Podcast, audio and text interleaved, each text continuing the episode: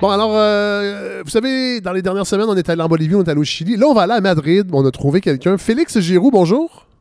Oui, bonjour. Euh, vous êtes membre d'Environnement Jeunesse et là, vous êtes à la COP25 sur le climat à Madrid. Et je trouvais ça intéressant de parler à, ben, un citoyen, en fait. Euh, et là, mais là, vous êtes plus qu'un citoyen. Vous, vous êtes. Mais parlez-nous d'abord d'Environnement Jeunesse parce que peut-être que les gens en ont entendu parler. Je pense que c'est vous qui poursuivez le gouvernement.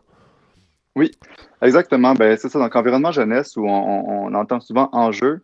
Euh, c'est un organisme pour les jeunes, dans le fond, c'est qui fait beaucoup d'éducation relative à l'environnement pour les jeunes.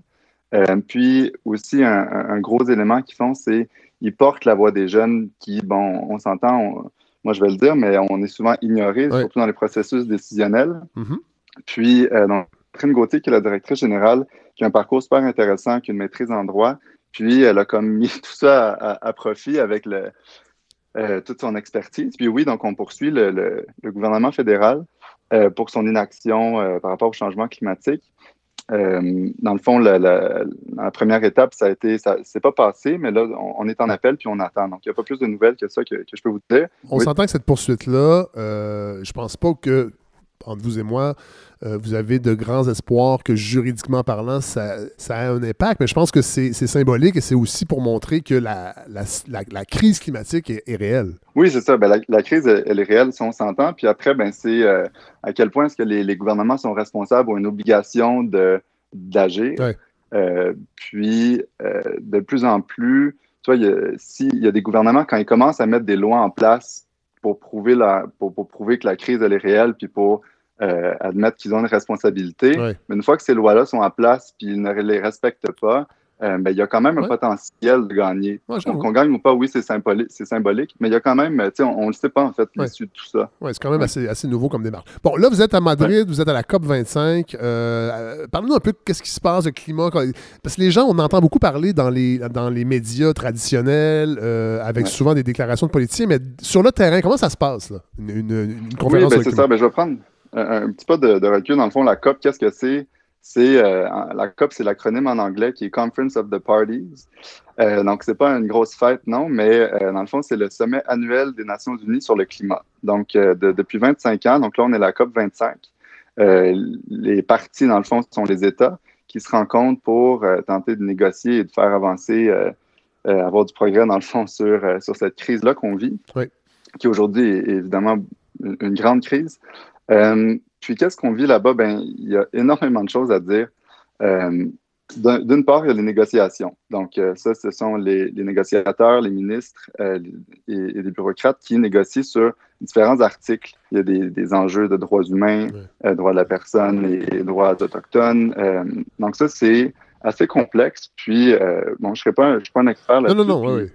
Puis, je, veux dire, on ne participe pas aux négociations justement parce qu'on est de la société civile. On a accès à certaines, euh, mais ça arrive parfois aussi que certains États demandent à la société civile de carrément sortir.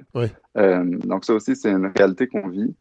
Donc, il vous, demande de sortir, il, vous demande de il vous demande de sortir parce que l'objet des, discussions euh, peut peut-être porter préjudice à la société civile, dans le fond. Oui, ben complètement, surtout quand on parle de, droits, de droits humains et droits d'Autochtones, d'équité intergénérationnelle et d'un genre. Euh, puis, ben, parfois aussi, c'est juste une tactique de ralentir. Ça prend du temps, faire sortir 150 personnes d'une salle, euh, puis ils veulent juste faire ralentir tout ça. Environnement Jeunesse n'est pas un organisme gouvernemental. Non, absolument pas. comment, vous, comment, vous, ben, comment vous financez? Comment vous, vous avez réussi à vous retrouver là-bas? ben oui, ben, en fait, ça, c'est super intéressant parce que si on, avait, on devait payer de notre poche, ben, euh, on, ne serait pas ici. Déjà, il faut rappeler que la COP était supposée se, se passer au Chili. Euh, puis, ben, avec le soulèvement social, ça a été déplacé. Puis, on est quand même chanceux que l'Espagne se soit offert en, plein, en pleine euh, campagne euh, politique. puis, dans le fond, donc ça nous a coûté doublement plus cher, changer les billets d'avion, changer l'auberge qu'on ne s'est pas fait rembourser. Mais donc, il y, a, Logique, qui est les offices de la jeunesse internationaux du Québec, qui financent des projets comme ça. Puis, on est admissible. Euh, donc, quand même le gouvernement euh, québécois qui, qui, dans le fond, qui nous finance ça à travers un programme euh, d'équité pour le climat. pour, la, et pour la jeunesse aussi, c'est des programmes d'implication citoyenne pour, pour, pour la jeunesse. Euh, et, là, vous me disiez tantôt, avant qu'on enregistre, qu'il ben, se passe des choses que les gens ne sont peut-être pas au courant parce que ben, les médias, là, on ne rentrera pas évidemment dans la théorie, du complot, c'est pas ça, mais quand même, vous êtes là, vous êtes, vous êtes, vous êtes sur le terrain, vous voyez ce qui se passe. Parlez-nous un peu justement de, de, cette dimension-là qui nous échappe peut-être. Oui, c'est ça. Ben, pour, puis, puis pour, pour, être un, citoyen comme, euh, comme la majorité du monde, euh, c'est extrêmement difficile d'être là dans cette enceinte-là où, d'un côté, euh, on peut participer à des conférences, donc il n'y a pas que des négociations. donc, tu peux aller à des conférences avec les plus grands scientifiques du climat, avec des leaders de, de, pays insulaires qui vivent la crise aujourd'hui. Donc, pour eux, ce n'est pas 2030, 2050, c'est maintenant. des, de, de, communautés autochtones qui parlent aussi de comment ça, la, ça leur affecte, ça les affecte. Puis, donc, on, sent, c'est extrêmement émouvant, extrêmement touchant de sentir à quel point c'est urgent, puis c'est en ce moment déjà que ça se passe. Puis, d'un autre côté, ben, tu rentres dans les salles de négociation où on s'ostine pour une virgule pendant une heure, puis rien se passe. Donc, il y a déjà ça qui, euh, est, assez aberrant. Puis, euh, de l'autre côté, donc, il y, a les jeunes, nous, la majorité de la société civile, qui ne peut pas être impliquée euh, dans la prise de décision. Donc, il commence de plus en plus à faire sentir sa frustration euh, à travers certaines actions qui sont autorisées par l'ONU. Donc, on a le droit parfois de, de, de, faire une, démonstration, une manifestation euh, parce qu'on essaie de se faire entendre ou de faire euh, vouloir que, nos décideurs et nos négociateurs nous entendent. Et, là, je, suis super émotif parce qu'hier, il y a eu une, manifestation historique à la COP qui a été assez, assez ben, extrêmement intense. Mm-hmm. Dans le fond, c'était c'était pas une manifestation qui était permise parce que, euh, dans le fond, la COP, c'est deux semaines. La première semaine, c'est surtout des bureaucrates. Cette semaine, c'est tous les ministres et les leaders mondiaux qui sont là. Donc, euh, les, les, les, règles et, la sécurité s'est resserré énormément. Donc, on, se fait à peu près refuser toute démonstration pacifique. Puis, il s'est organisé de façon assez organique. Mais bon, avec WhatsApp et tout, c'est tellement connecté que c'est assez facile de se, regrouper sans, que, sans que la sécurité le, le découvre. Puis, euh, donc, 30 minutes avant le, speech d'Antonio Guterres, le, secrétaire général de l'ONU, euh, on s'est retrouvé devant une, salle de plénière. On était 500 personnes qui se sont retrouvées là et qui ont commencé à chanter, euh, à chanter des slogans, des chansons, et de façon très pacifique. Mais bon, comme, comme l'ONU et les gardes n'étaient pas au courant, ils n'étaient pas du tout préparés, puis ils ont extrêmement mal réagi. Ils n'étaient pas prêts. ils ont commencé à bousculer les gens, puis euh, juste le rappeler, dans le fond, cette manifestation-là, euh, c'est sorti quand même assez euh, dans les médias, mais c'était organisé par euh, des leaders autochtones, puis qui était appuyé par les jeunes, puis par, dans le fond, toute la société civile. Puis ce qu'ils ont fait, en fait, c'est qu'ils ont commencé juste à, rentrer dans le tas, puis ils ont sorti 300 personnes, la majorité est autochtone, des jeunes. Il y avait une fille de 14 ans qui était qui a été sortie, qui s'est fait pousser, puis ils ont juste mis dans un hangar dehors. Euh, euh, puis ils ont fermé une, énorme porte de métal alors que nous, on était de l'autre côté. Euh, ils ont fait appel à, des renforts, la, police espagnole qui, bon, n'est pas la police la plus rassurante au monde non, plus. Non, non. puis, non, c'est ça. Non, mais on a, eu Alexandre, Alexandre Chartrand pour parler de ce qui se passe en Catalogne, entre autres, plus tôt cette saison. Et on sait que la police espagnole est particulière, ouais. Ben, c'est ça. Puis donc, moi, j'étais pas, j'ai eu, dans le fond, cette chance-là de ne pas être pris dans la sourcière. Puis, par contre, moi, ce que j'ai vu, c'est cette énorme porte de métal se refermer sur deux de mes amis qui étaient là et 300 personnes, c'est des communautés les plus vulnérables puis les plus euh, persécutées par, par, tout ça, euh, qui, se font, qui se font mettre là dehors. Puis euh, la police essayait de sortir les médias, donc on ne savait pas ce qu'est-ce qu'ils allaient faire à ces gens-là. finalement, il y a des médias qui sont restés, puis je pense, je pense que ça a permis à que rien ne se passe. Ils ont quand même été pris là deux heures dans le froid. Euh, remis à la police espagnole qui est arrivée avec un tank, tout le monde, en gros fusil et, et, euh, vraiment des, principes d'intimidation. Et, c'est ça, c'est pas inacceptable. Mais c'est pas justement un signe qu'au-delà du bon vouloir de, de, ces conférences-là, qu'on n'est pas devant une espèce de pièce de théâtre et que dans le fond, les, choses ne changeront pas parce que quand, aussitôt qu'il y a des manifestations qui, qui, sont même pacifiques, on sort l'artillerie pour vraiment. C'est de l'intimidation carrément. Ben oui, parce que, tu sais, je veux dire, quand, nous, on était dehors, c'est là qu'on a vu un peu, la, un peu la vraie couleur de la COP parce qu'il faut se dire que toute la société civile, après ça, a été euh, bannie pour la journée. Donc, tous ceux qui ont les badges jaunes, dans le fond, qui sont des observateurs comme, ben, moi, on n'avait plus le droit de re-rentrer le reste de la journée. Donc, les seuls qui étaient là, c'était des, lobbyistes, puis euh, le corporatisme euh, et, puis l'élite politique qui étaient juste là ensemble, finalement, à se jaser puis à continuer ces négociations-là sans sans observateurs, sans la société civile pour faire ce troisième pilier. Donc, ouais. Et là, pour la suite des choses, là, euh, j'ai l'impression, malheureusement, ces conférences-là se, poursuivent d'année en année. Ça devient un petit peu euh, une, espèce d'élément du décor politique mondial, mais que concrètement, les gouvernements ne prennent pas la mesure des changements. On l'a vu, on le voit encore, la réaction. Greta Thunberg a été nommée personnalité de l'année par le Times et évidemment, sur les médias sociaux, on, les, commentaires violents sont. Tu sais, les commentaires violents, c'est la pointe de l'iceberg parce que les gens qui n'écrivent pas de commentaires violents ne sont pas nécessairement d'accord avec l'acuité de la crise climatique. Comment vous, qui êtes, un jeune, je ne sais pas quel âge vous avez, là, on dit jeune, je ne sais pas c'est quoi. Euh, vous avez quel âge? Moi, j'ai 22 ans. Bon, à 22, ans, vous savez que, euh, ben, que ça va occuper votre une partie de votre vie, en fait, cette crise-là. Et, nous aussi, mais moi, j'en ai 48, il m'en reste un peu moins que vous, malheureusement, sur cette terre.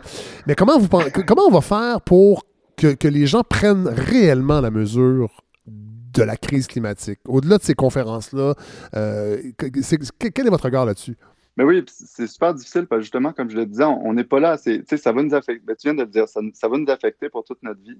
Puis on n'est pas, on n'a aucun pouvoir décisionnel, on n'est jamais aux tables. Puis euh, moi-même, c'est extrêmement dur de, comprendre tout ça.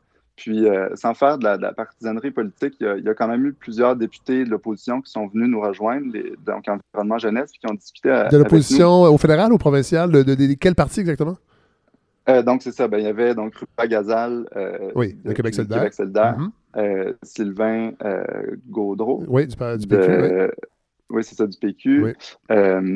Puis donc, puis ça, c'était, de l'opposition qui était là. Justement, je parlais à, à, Ruba Gazal parce que pour moi, la politique, le gouvernement ou le, décisionnel, c'est un peu une boîte noire. On se dit, euh, tu sais, on est là à faire du bruit, à demander, à, se sentir euh, impuissant face à tout ça. Puis, euh, donc, je, je demandais un peu sa perspective. Puis, dans le fond, tu sais, elle, ce qu'elle dit, puis ça, on, le dit aussi, c'est qu'il y a à peu près, il y a à peu près personne qui dit qu'il n'y a pas d'urgence. Tu sais, tout le monde s'entend, euh, tant des travailleurs que les jeunes, que ben, en fait toutes les générations, euh, qu'il y a une urgence. il y a un consensus. La société, oui, c'est ça. La société civile est déjà en action, euh, mais ça reste assez local et individuel. Bon, même à l'international, c'est collectif, mais c'est pas au niveau de la gouvernance que ça change. Puis, elle, ce qu'elle voit vraiment, ben, elle, elle le dit, ça prend, ça prend des politiques publiques. Puis, puis il va falloir resserrer le, rôle aussi des, corporations, des entreprises qui continuent à polluer sans se soucier de quoi que ce soit. Il va falloir abattre le capitalisme. ben, moi, je dirais oui. C'est un une grosse mission quand même. Ben, complètement. Puis après ça, c'est sûr que quand tu vois les, leaders qui sont là, donc, tu sais, je, je, peux parler un peu de notre rencontre avec le ministre Charette. Euh, dans le fond, nous, on, était là, les jeunes sociétés civiles, puis donc on a fait des demandes super précises. C'était vraiment particulier dans la salle parce que lui, bon, tout bon vivant, il, s'introduit, euh, il, nous dit euh, euh, il se dit environnementaliste et tout ça. Puis là, c'est le, temps du tour de table, puis on commence, puis ça part raide. Euh, donc, c'est de dire euh, qu'il sacrifie, dans le fond, nos régions pour l'extraction de ressources naturelles, même dans une perspective de transition, ce qui est inacceptable. Euh, on, demande des transports communs accessibles, puis pas juste à Montréal. Il parle de société de déchets de consommation. J'ai parlé de l'abandon, justement, de la croissance à tout prix, puis il faut, qu'on faut, faut, être à l'aise avec le principe de décroissance. Euh, l'intégration de savoirs autochtones dans la prise de décision, le respect, le respect de leurs droits fondamentaux. Puis, finalement, de lui de nous répondre c'est beau de rêver, vous êtes beaux, les jeunes, euh, mais que, dans le fond, le Québec et lui ne veulent pas se mettre une trop grande ambition par peur de ne pas pouvoir atteindre cette ambition. Mais oui. Puis, c'est vraiment une réponse qui est, à nos yeux, inacceptable. C'est vraiment un manque de... Moi, je ne comprends pas comment on peut répondre ça c'est soit le climat ou les changements climatiques. Mais c'est politiquement, euh, politiquement, c'est pas payant de, devant, devant les électeurs. De, tout ce que vous demandez, c'est sûr que les, ça implique. tout le monde est pour la tarte aux pommes, mais quand c'est le temps de faire de, vrais changements à notre mode de vie, parce que c'est ça que ça va demander, c'est là que c'est beaucoup plus difficile. Mais là, vous, vous avez 22 ans, vous êtes là-bas. Est-ce que, est -ce que tout ça va peut-être finir par vous donner envie de, de vous lancer vous-même en politique pour que les choses changent et non pas attendre que ça vienne de gens que vous avez élus, dans le fond. Est-ce que ça ne sera pas ça, la, continuité de votre démarche? Ben, tu sais, on, s'en parle justement ici, puis c'est extrêmement, c'est dur de, répondre à ça parce que d'un côté, oui, on le veut, on, voudrait. Euh, d'un autre côté, on, le voit quand un, même ben, un, un adulte d'expérience euh, comme Steven Guilbeault qui s'est lancé, ça a été, il, il, a été ramassé de tout bord, de tout, de tout bord, de tout côté. Puis alors que c'est quand même quelqu'un qui, euh, qui a fait ses preuves.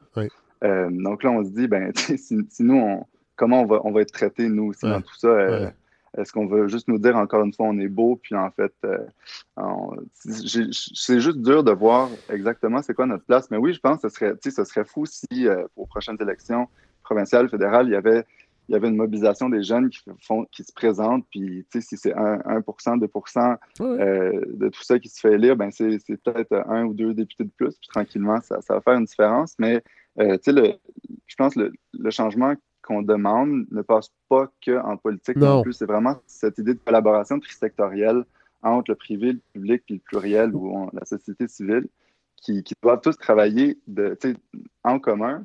Euh, puis là, on, est plus dans un mode collision entre ces trois secteurs-là qu'en mode collaboration. Cette, dernière phrase-là, Félix Giroux, est vraiment. Euh, non, mais elle est intéressante parce qu'effectivement, moi, ça, met des mots sur.